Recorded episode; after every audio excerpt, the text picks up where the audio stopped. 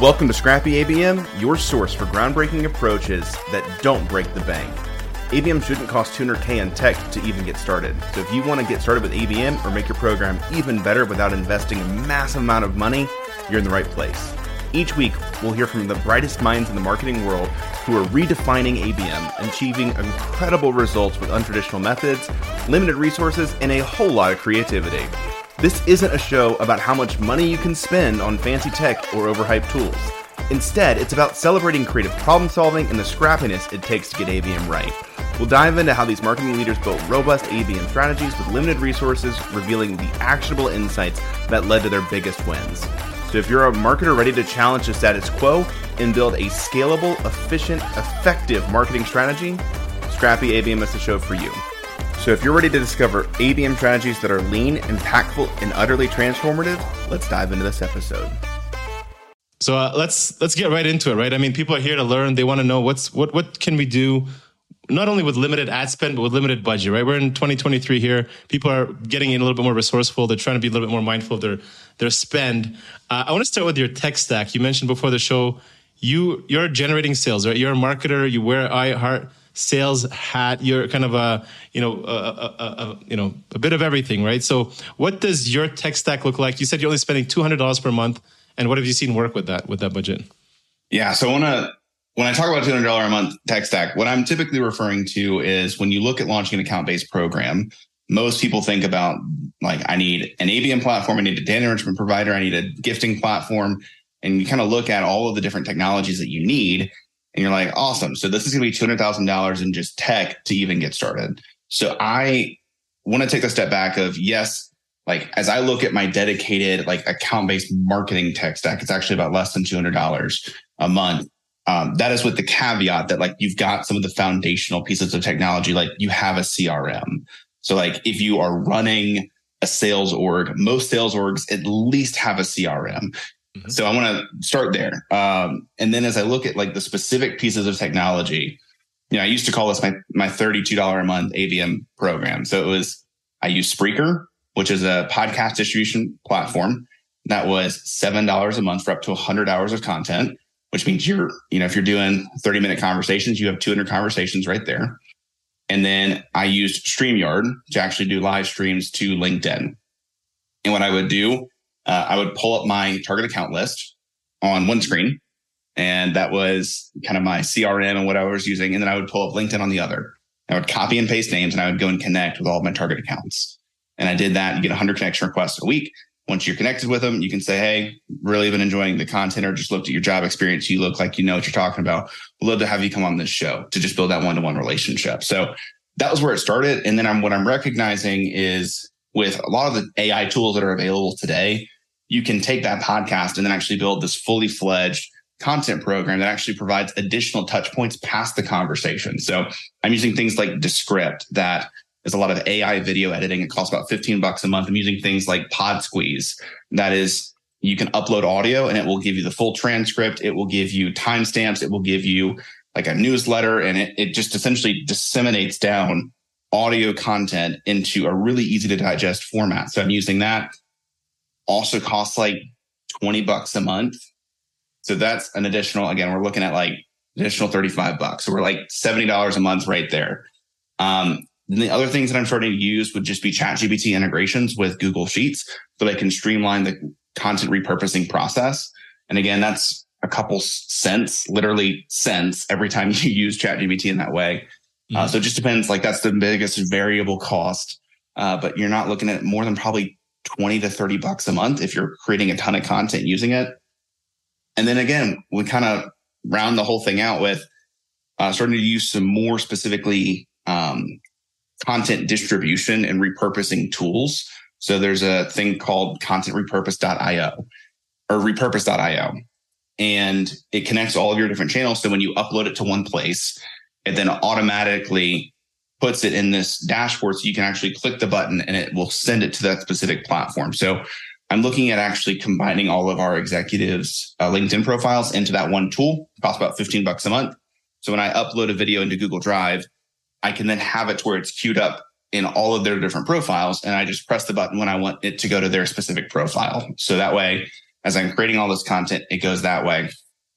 And then again, you know, most people have a Google Drive uh, or have some form of a cloud based uh, storage. So you then upload all your content into a Google Drive folder and you share that with the guest on your podcast, and then they go and share it. Uh, and you can then actually prospect into those that are engaging with their content to invite them onto your podcast to build that one to one relationship. Or if you have something that's a high value offer, you can route them towards that. So that is, in a nutshell, like a tech stack of what you would need to actually build a really scrappy ABM program. Nice. So just just to clarify, so if I'm a B2B SaaS founder listening right now, I'm looking to grow my reach. I'm looking to grow my audience. I'm going to, and essentially what I'm trying to do is drive more SQLs to my team, to my business. But I have a limited budget. Maybe I can't spend on ads or I don't have that kind of budget. Now you're recommending, you know, podcasting as a channel to focus on in 2023, or is there any other ones that you recommend? So just, just so people who are listening can, yeah. can think, yeah. So to give additional context, like in the past two years, I've driven about 1.6 million in marketing source revenue, not spending a dime on ads. So like everything I'm talking about is the strategy that I've personally used. Um, so far, about 112 days, actually, exactly, I counted earlier today, 112 days of my new role at Sales Assembly. We've driven 500,000 in pipeline that is marketing sourced. Um, I've already had one closed one deal with a 90 day sales cycle in our current economic environment. So I want to be clear, like no ads, just really scrappy, creating a ton of content. So that's where we are today. Um, for me personally, where I've seen the most success is that podcast LinkedIn combination. Uh, I think a lot of people are starting to to use that more and more. Um, the one that I'm not personally seeing as much that I also know that I am also not using as much uh, would be also TikTok. There's a lot of B2B people that are on TikTok as well. And I know that people think I'm crazy when I throw that out, but like I've actually personally bought from people that are showing their expertise.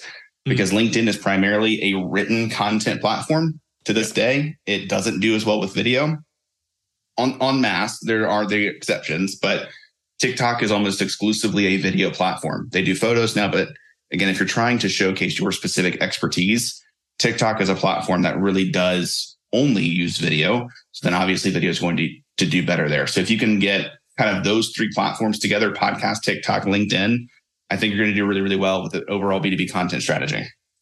Nice. So I, I agree with that. So those are super underrated. I mean, people don't look at that. They, they want to go straight to ads. Seems like it's just easier to track and, and measurable and I guess scalable. So that's my kind of question from there. So what, so you've seen one potential, you know, deal come through in this 90 days. Um, how would you kind of measure that in ROI? And then second is, is this scalable, right? Those are people are going to ask, yeah, sure. I can do, how many podcasts can I do in, in you know, in a month, in a, in a week, in, in a couple of months? And is that going to generate, you know, can I double down on that if it does work? And, yeah. So there's a couple thoughts. One, the ROI is now going to be measured up against specifically like my salary. So what they're yeah. paying me. Um, and then the, t- the tools that I've specifically requested. So again, my overall tech stack is less than $200 a month at this moment. Um, and yes, there are some additional asks of potential additional pieces of technology. Um, but again, I, I'm a big fan of shipping an MVP and then recognizing where your gaps are and where things fall down and saying, look, we can either, you know, insert more manual compliance with our internal team or we can buy a piece of technology that automates and scales this specific piece.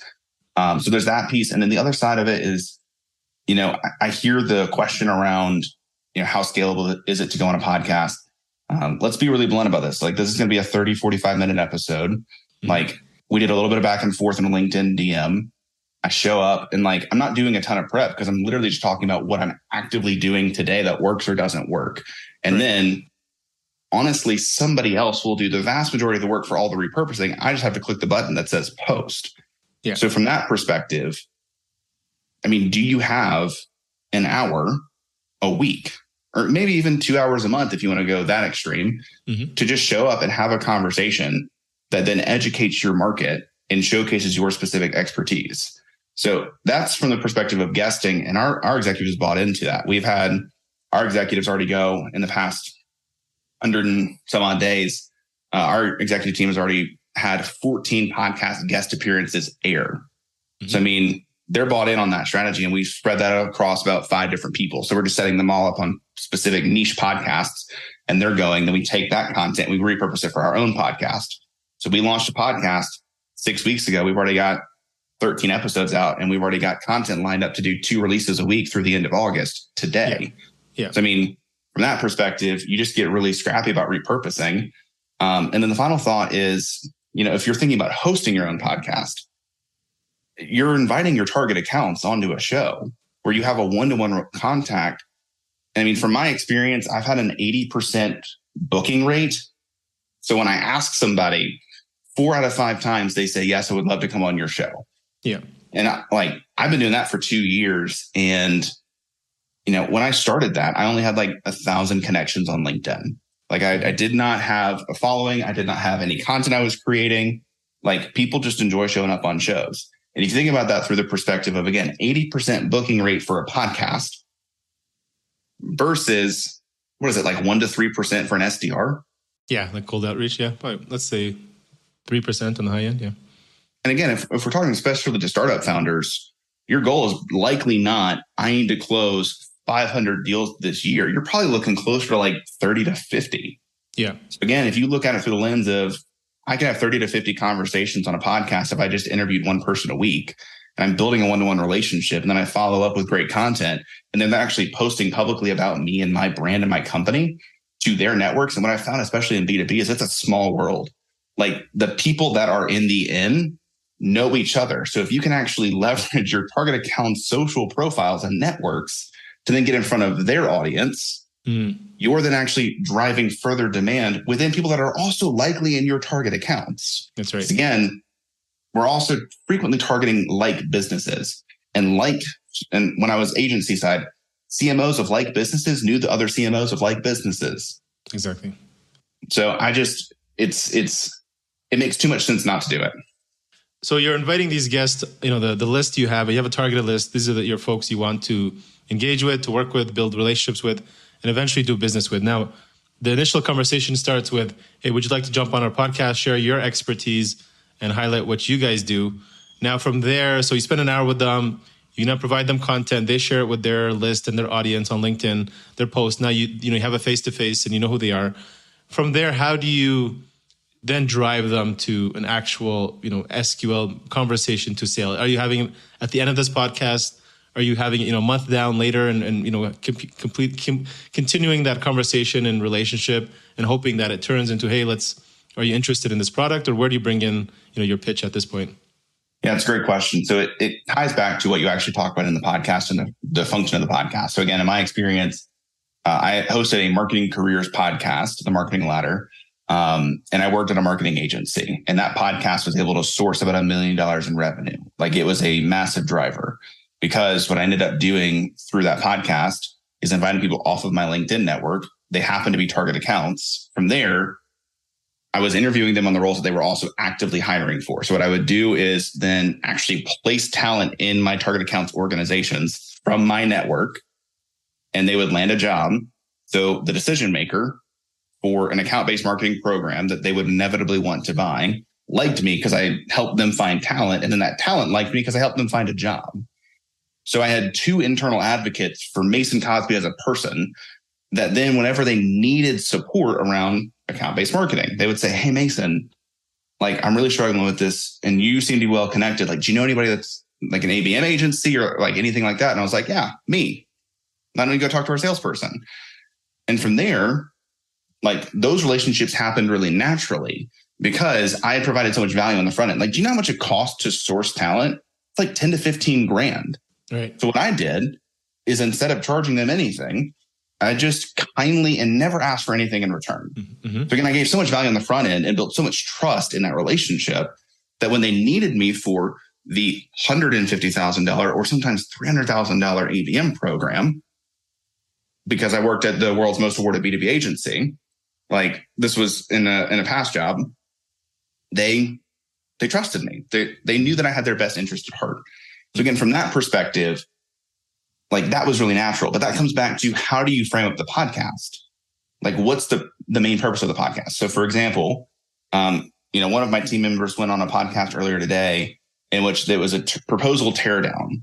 And the company that was hosting it was a proposal company that like automated and streamlined their whole proposal process. So they were tearing down a proposal that they had both like been sent. Mm-hmm. And then I'm sure after in a couple of weeks, They're going to say, Hey, it was so fun to, to tear down that proposal with you and really make it better. Just wanted to see after we showcase the ways in which like our company can make a better proposal. Do you think that would help increase your win rates? Like we went over the data. So like from that perspective, when you have the content of the podcast actually relate directly back to your business, creates a really natural intro. Um, from my perspective, and just in my experience, the longer you can go without making an ask, and the more value you can provide on the front end that's genuinely valuable, the more likely you are to get a yes. Um, so what does that exactly look like? Standard consulting answer, it depends, but it, it really does tie back to the way in which you actually set up your podcast to provide value to the guest more so than extract value from the guest. Okay.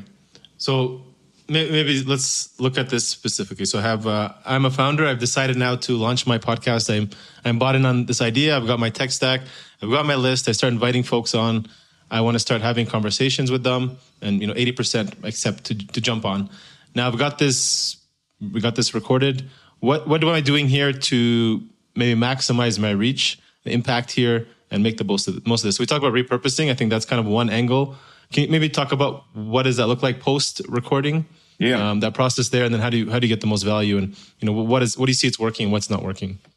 Yeah, so two things. One, like another way to to really get more value is specifically saying, "Hey, who should I interview next?" So again, like I mentioned, the B two B tech community, um, in my case, is really well connected. So what I find is that I have an even greater success rate booking guests when they've been introed to me from somebody else, and by the nature that my target accounts know my other target accounts, it creates another opportunity to create a new conversation. So that's like super practical nuts and bolts.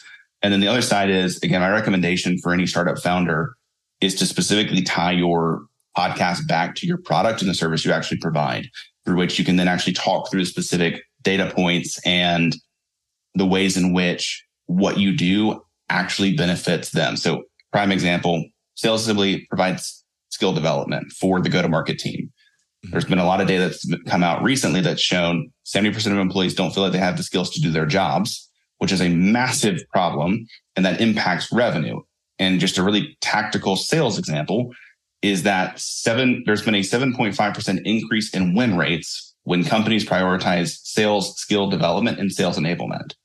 So if you're looking at it through the lens of, okay, my average sales cycle right now is closing at 20% how much more revenue could you get if you increase that to 27.5? Mm. So you can talk through that in a podcast and say, you know, recent data has shown X, Y, and Z. How are you specifically developing and enabling your teams? And then what you can do is they give an answer, and that answer is probably going to be a great answer because they're on a podcast and they want to showcase the ways in which they're really investing in their team and helping their people. Mm-hmm. Follow up three weeks later and say, Hey, I, I've really been chewing on your answer to that. And like that's what we do is we help people with their skill development and the ways in which you're doing it. Like clearly you've got it nailed down. But I just know like you're also connected with a lot of people. And I know a lot of organizations would love to have a you in their organization, but like they can't because you're already working somewhere else. Would you know anybody else that needs help getting the specific skill development and the specific sales enablement training that would actually benefit their organizations in the same way that you're benefiting your organization? So again, it's not saying any, you're not ever calling their baby ugly. You're just saying over and over and over again, you're doing this right. You're great at this. You're killing it. Unless they said like, actually, no, I suck at enabling my teams. I don't know how to do like, and their answer something to that extent. But what naturally happens is two things. One, they're either like, thank you so much. You're right. I am great at this. Let me refer you to somebody else that I know that's really struggling with this. And the other thing that happens often is they say something to the extent of, you know, actually, I, I don't have this perfectly. And like based on our conversation, I think you you know something. Could we talk about potentially partnering up? Or they just say like, I don't know anybody. And like, great, they're not in, even in the market. But what you've done is you planted the seed. And those typically come back around six months later. Um, that's like little message I did at my former employer when I got a promotion. And I outbounded to about 100 people with that message of, for example, I just got this promotion and I'm, I appreciate your support. You know, I'm really looking to help more people with their HubSpot instances and with their account based marketing programs. If you know anybody that needs help with those two things, would you just send them my way? Again, I really appreciate your support over the past couple of years. Send that to 100 people. I got 30 meetings from people that were saying, actually, I'm really struggling with one of those two things. Mm-hmm. And then we ended up going through the sales process and had a fair number of those convert. So again, I'm a big fan of the light ask of asking, do you know anybody that struggles with this? And by the nature that you've built relationships with your target accounts, they're normally going to opt in because they trust you already. Mm-hmm. So there's one angle. So when looking at the list of, you know, of, of what you're building, right? So one is your ABM list of contacts that you want to build relationships and potentially do business with. And there's the other side of some folks you you know that target you know influencers to get on the show to you know target their reach. How impactful do you think that is? And then the other audience that I've seen work as well is um, inviting existing clients or users to your uh, to your podcast to you know enhance the relationship, further it, and then also maybe you know upselling them. So how, have yeah. you seen um, you know that that those lists work as well? Yeah, I mean to put it bluntly, all of those approaches work. Hmm. But the question is just like, what's the purpose and the goal of your podcast? So, you know, I've I've talked with a number of people that specifically run podcast agencies that never even report to their team or to the client that they're working with the number of downloads, the number of listens. Like they don't ever report on it because it doesn't matter. And the goal for that is the one-to-one relationships. It is the like the expansion opportunities to your point. Um, so again, like if your goal is to build a large podcast that becomes like the top 10 business podcast on Apple, like totally different goal than somebody that's like running a startup organization trying to just build one-to-one relationships with their target accounts that they can inevitably close. Mm. So that's the first first point. So I, I make I make that point just to say like you never have to have a massive influence or you never have to grow an audience for your podcast for it to be successful. You have to figure out what your goal is with the show. If your goal is to grow a massive audience and to become a thought leader and to drive a ton of awareness for the fact that like you as an individual exist and that your organization exists and you want to be the main source of all information that somebody thinks about for that specific industry. I think the influencer play is fantastic. The thought process there. Um, and I, I got this advice from somebody that is way better at podcasting than I am. It was a friend of mine over that was at Sweetfish a couple years back. And Sweetfish actually ended up getting I don't know if you're familiar with Gary, Gary Vaynerchuk. Sure. Um, a lot of people know Gary Vee. They got Gary Vee on the podcast and they were like, this is incredible. We're super pumped about it. Gary never shared it. Like, because Sweetfish, yeah. in the B2B tech space, massive influencer. In the world, really small fish, no pun intended. So, like, from that perspective, the recommendation is you you get influencers that are quote unquote on your same level. And I hate to say that bluntly, mm-hmm. but like if you invite somebody on that has 100,000 followers and you have two, they are unlikely to share your content. Correct. And even from my perspective, like I've had, I'm not gonna not gonna name names, but um, if you go look through my podcast, I've had some really really massively influential individuals. Um, most of them never shared it, but even more, most like they're often the least listened to episodes. Mm. Yeah. Because yeah. those people are so frequent. So like, yeah. like mm. they're not a new name, they're not a new voice. So I'll, I'll be blunt about myself. Even I'm a generally decent podcast guest because I got my talk tracks down. So like if you hmm. listen to 10 episodes with me in like a really recent time frame, I'm probably saying very similar things. Right. So like there comes a point where there's a it's not going to be as impactful because you've already heard it. So mm-hmm. that's just one other quick thought. So if you're looking at audience growth, I would find influencers that are at your same level. And then you can essentially, as you grow, you can increase the level of person or the increase the level of influencer that you're asking to come on your show. Because then again, from that perspective, when you build a larger audience, they're also honored to then share that content. So that's kind of a thought process there. Yeah, that, that's a good point. What I, what I like about having some of these influencers, so we had folks like you know Rand Fishkin, Neil, Neil Patel on the podcast, but I think what it helps is you know if you want to go to other influencers and have the, them on the show, it just kind of gives you a little bit of, um, I guess the what's the right word there, right? To, to say, hey, like um, we've had these folks on credibility, right? So the credibility is a little bit there, and you're able to yeah. basically get anybody on, you want on the show and and uh, shows up, especially if you have a lot of episodes, right? I think that's the key here. A lot of folks, if they say you only have like five or 10 episodes, they're not, you know, influencers may not be interested. I've actually had some influencers say, hey, come back when you have 100 episodes. So yep. it's just like, like, hey, let's see if you're actually going to last this long and you'll actually be a, you know, consistent. Otherwise, it's a waste of their time. So I, I, I understand that. Um, what do you see as like if you know so you know before getting into some last questions Um, if I'm looking to make an investment decision here and look at investing in podcasting as a as a channel, how long do I have to give this as an experiment to really see some results or see some kind of payback? Yeah, again, I hate to say it, the standard consulting answer is it depends. So if you're going the thought leadership route, um, I was talking with somebody yesterday, um, and he does a weekly podcast that is literally seven minutes. It's called Account Based Beverages. His name is Jim Gilkey. He's incredible. And he said, you know, for the first six months, there was nothing. And then in month six, I got asked to speak at three conferences and I got asked onto 10 podcasts. And I was a salesperson that sourced an extra 500K in month six. It's the most insane story. Like, very rare. I want to be clear on that. Like, it's typically that dramatic. But he was like, for the first six months, I saw nothing. Like, there was no impact. I just, people would come on the show and they'd say, like, oh, that's nice. Um, for me personally, you know, I, I, I saw the first start of an impact um, around month three or four. We had somebody come in about that said, Hey, I've been following Mason Cosby, really like his content, would love to have a conversation with somebody about account based marketing. Um, it was really, and I hate to, again, people want faster results. Um, it was really about like month 16 to 18 mm. where I was able to, you know, I actually ended up transitioning into a sales role for about a nine month period.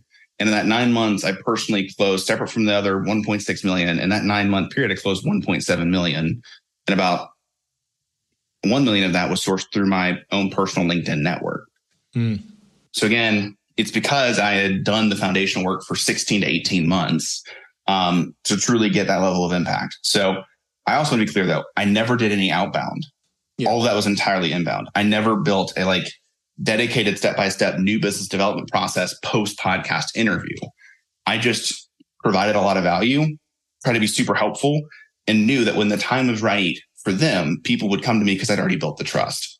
Right. So I give all that context to say, though that experience is valuable and valid, we are in a different economic time today. Like that, mm. I, I closed my last deal on that front five, six months ago when money was a lot cheaper and people were spending. Right now, what we're seeing is you do need to do some level of outbound. So I would recommend from that perspective, when you build your podcast and associate it back to your actual specific product, you build about a three month cadence after the podcast that is again value add, but keeping touch points and keeping people engaged and then trying at some point to hop on a call with the intent of a light ask of, Hey, it's been awesome getting to know you for the past three months, past two months, whatever that needs to look like.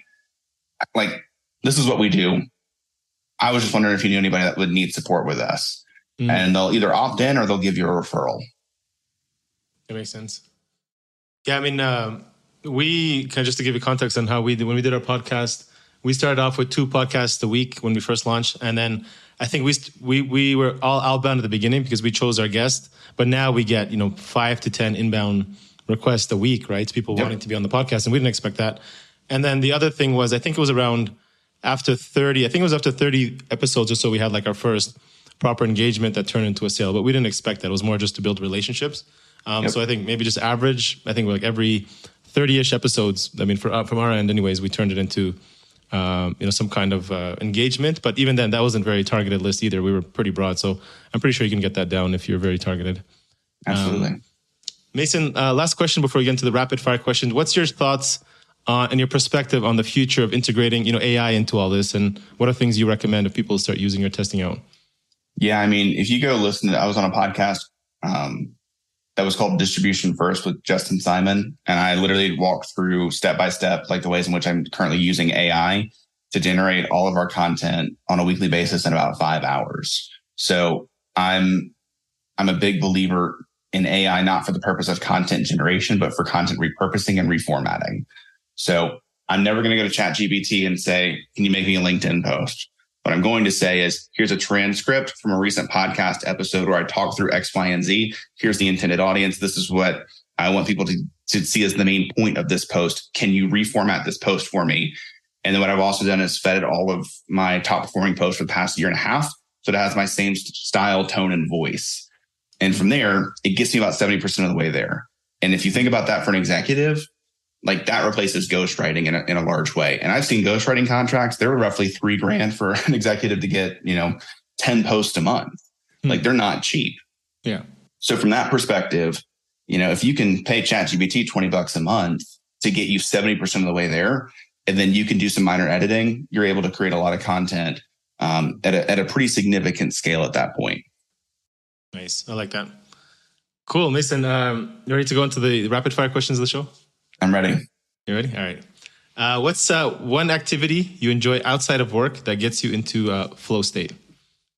Jazz. Jazz. Singing, listening, playing? Uh, listening and playing. I play saxophone. Um, nice. So I don't play saxophone as much as I used to, but uh, I've been getting, been trying to get more into the Indianapolis jazz scene. So mm. been going to a couple concerts and trying to do more of it. Awesome. Love it. Uh, what's one piece of advice you wish you had known? And if you can go back, you would tell your, let's say, 20 year old self? Yeah. Uh, I've been thinking about this a lot recently. Um, expecting my firstborn kid in about two months. Um, so thinking on, on that, and I mean, it is truly write your eulogy and then live life in reverse. Hmm, I like that. Write your eulogy. I haven't looked at that, but hmm. you'd write it at 20 year old. You think that that would be a lot different than it would be now, right? Well, if you write it early and you recognize that it's a creative device that is not set in stone, but you can come back and, and revise it.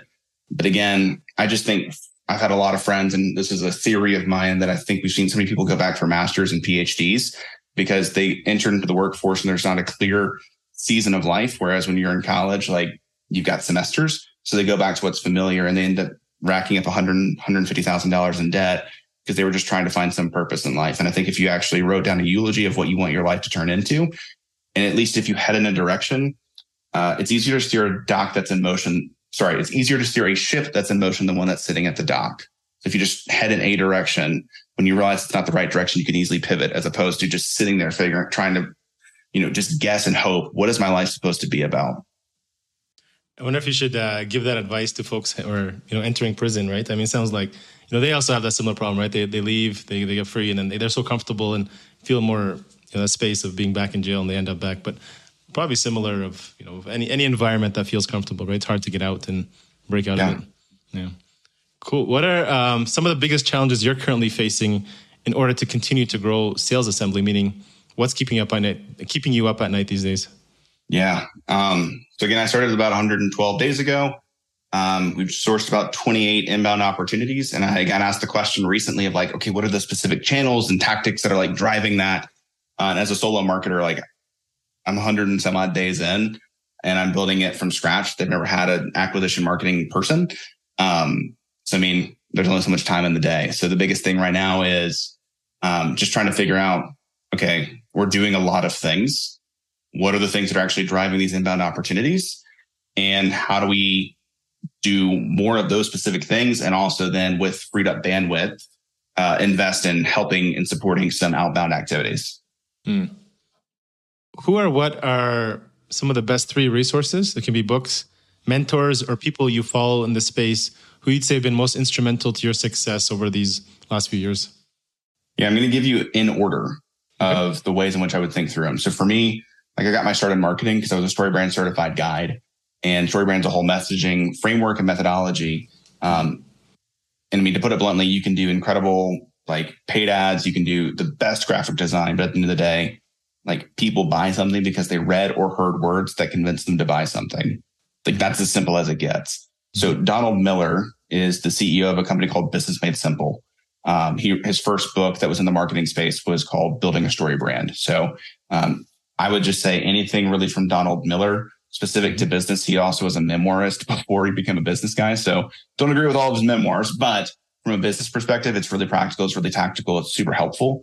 Um, from there, you will get to a point where his advice is probably the first 10%, 10, 15% of what you need um, to really build a, a more robust and complex and truly integrated strategy. My, my next listen would be Chris Walker, and he's got his podcast, Revenue Vitals. Um, I've had the opportunity to have a conversation and interview Chris on my own podcast. Still to this day, one of the best episodes I think the Marketing Ladder's produced. Um, but just the ways in which he is able to break down a lot of the Blackboard word like tech focused uh, messaging of like you need this, this, and this in order to be successful. Just kind of breaks it down and says, actually, here's what you need, um, and it's pretty clearly high intent conversions and pipeline. Um, so that's that's the next one. And then I would say the most, I would say complicated, um, but in in that complication is also really simplifying a lot of difficult things. Would be Stephen G. Pope. Um, he is a genuine master when it comes to content repurposing and content automation and AI. And how do you actually then scale out content? So he's like a single guy. He takes two hours a week and he's creating upwards of 80 pieces of content across seven different platforms, most of which is automated and super scalable. So again, from that perspective, lots of automation, lots of zaps, lots of um, ability to actually get the best analytics. So like that's the order in which if you're know nothing about marketing, start with Donald Miller. Mm-hmm. If you want to get up to speed on modern day B2B, uh, go to Chris Walker. And then if you want to figure out how do I scale organic content in such a way that will drive revenue, go listen to Stephen G. Pope. Stephen G. Pope. Awesome. I'll uh, we'll add all those those folks to our, our, show notes if you guys want to check them out. Yeah, I'm familiar with uh, Donald, Donald Miller, and he has that, that pretty good course. Um, if you guys haven't checked it out for story branding, I yeah, highly recommend that. Um, Mason, what does success mean to you today? Whether personally, business, financial, life? I guess there's no right answer. Yeah, I mean, I'll give you two. One, success is um, eventually for sales assembly. If I got hit by a bus or won the lottery, they'd be okay without me. Um, you know, again, being as early in my role as I am and, and building as much as I am, uh, we were having this conversation earlier today. When I go out for pat leave, if I haven't documented things well, um, this thing will just fall apart because like it's it's a lot of my brain in the ways in which I think. Um, so I want to make sure that with any organization that I'm a part of, they are going to be able to sustain if I ever got hit by a bus. Um, so that's professional. And then I would say personally, um, you know, I'm like I mentioned about to have a kid in about two months. Um, I don't want to be the workaholic that like focus so much on gaining financially and being super helpful in my industry that I missed my kids growing up. So um, just figuring out at this point, I've I've been on a bit of a grind for about three or four years to to get to this point, um, and figuring out how to um, appropriately take off the gas just a little bit to where the results don't suffer, um, but neither does my time with my kids. Yeah. Yeah, your life will change. I mean, give you two months, enjoy it while you can. You can plan all you want, but the moment that happens, you won't even know what's happening, what, hit, what hits oh, you. Yeah. So, so we'll have another conversation next year, and we'll we'll ask you that question again. okay. Love it. Um, awesome, Mason. This, this, has been great. Where can uh, you know people listening in, founders, marketers, sales folks, uh, get in touch with you, learn more about you, and and uh, what you're doing? Yeah, I'll send them three places. One, uh, if you just want to stay in touch with me, LinkedIn's my main platform, so feel free to connect me or connect with me there. Uh, two, if you are a marketer looking to grow in your career, I've got about 120 episodes on the marketing ladder, just interviewing a ton of different people on how they grew their careers. Um, and then lastly, you know, I talked a fair bit about like the specific messaging around Sales Assembly as an example, but like at the end of the day, if you're in, if you're in an organization where your sales team doesn't have foundational skill development, doesn't matter how much technology you throw at them, how much money you invest in like the one-off SKO, like people need ongoing skill training and development. Mm-hmm. Um, so sales, that's what sales assembly provides is essentially the idea is we know the skills that each role needs across the go-to-market team in the course of a year, you can have content that touches on every single one of those skills so you can ensure that your your team members are getting either the refreshers or many of them actually the first time intentional skill development on the foundational skills of being a seller or a CSM. So uh, you can go to salesassembly.com to actually book time directly with our sales team to have a further conversation about that. Awesome. So salesassembly.com. There you guys have it. Thank you so much, Mason. Appreciate you jumping on the show today. Thank you for listening to this week's episode of Scrappy ABM. If you enjoyed this week's episode, go ahead and give us a follow so that you don't miss a single episode. We drop every single Monday so that you can start your week off right. And if you're looking for additional great content just like this, go check out scrappyabm.com. We're building a library of frameworks, guides, templates, processes, and tools so you have everything that you need to build a low budget, high impact, scrappy program. Again, thank you for listening to this episode of Scrappy ABM. This has been your host, Mason Cosby, and we look forward to seeing you in the next one.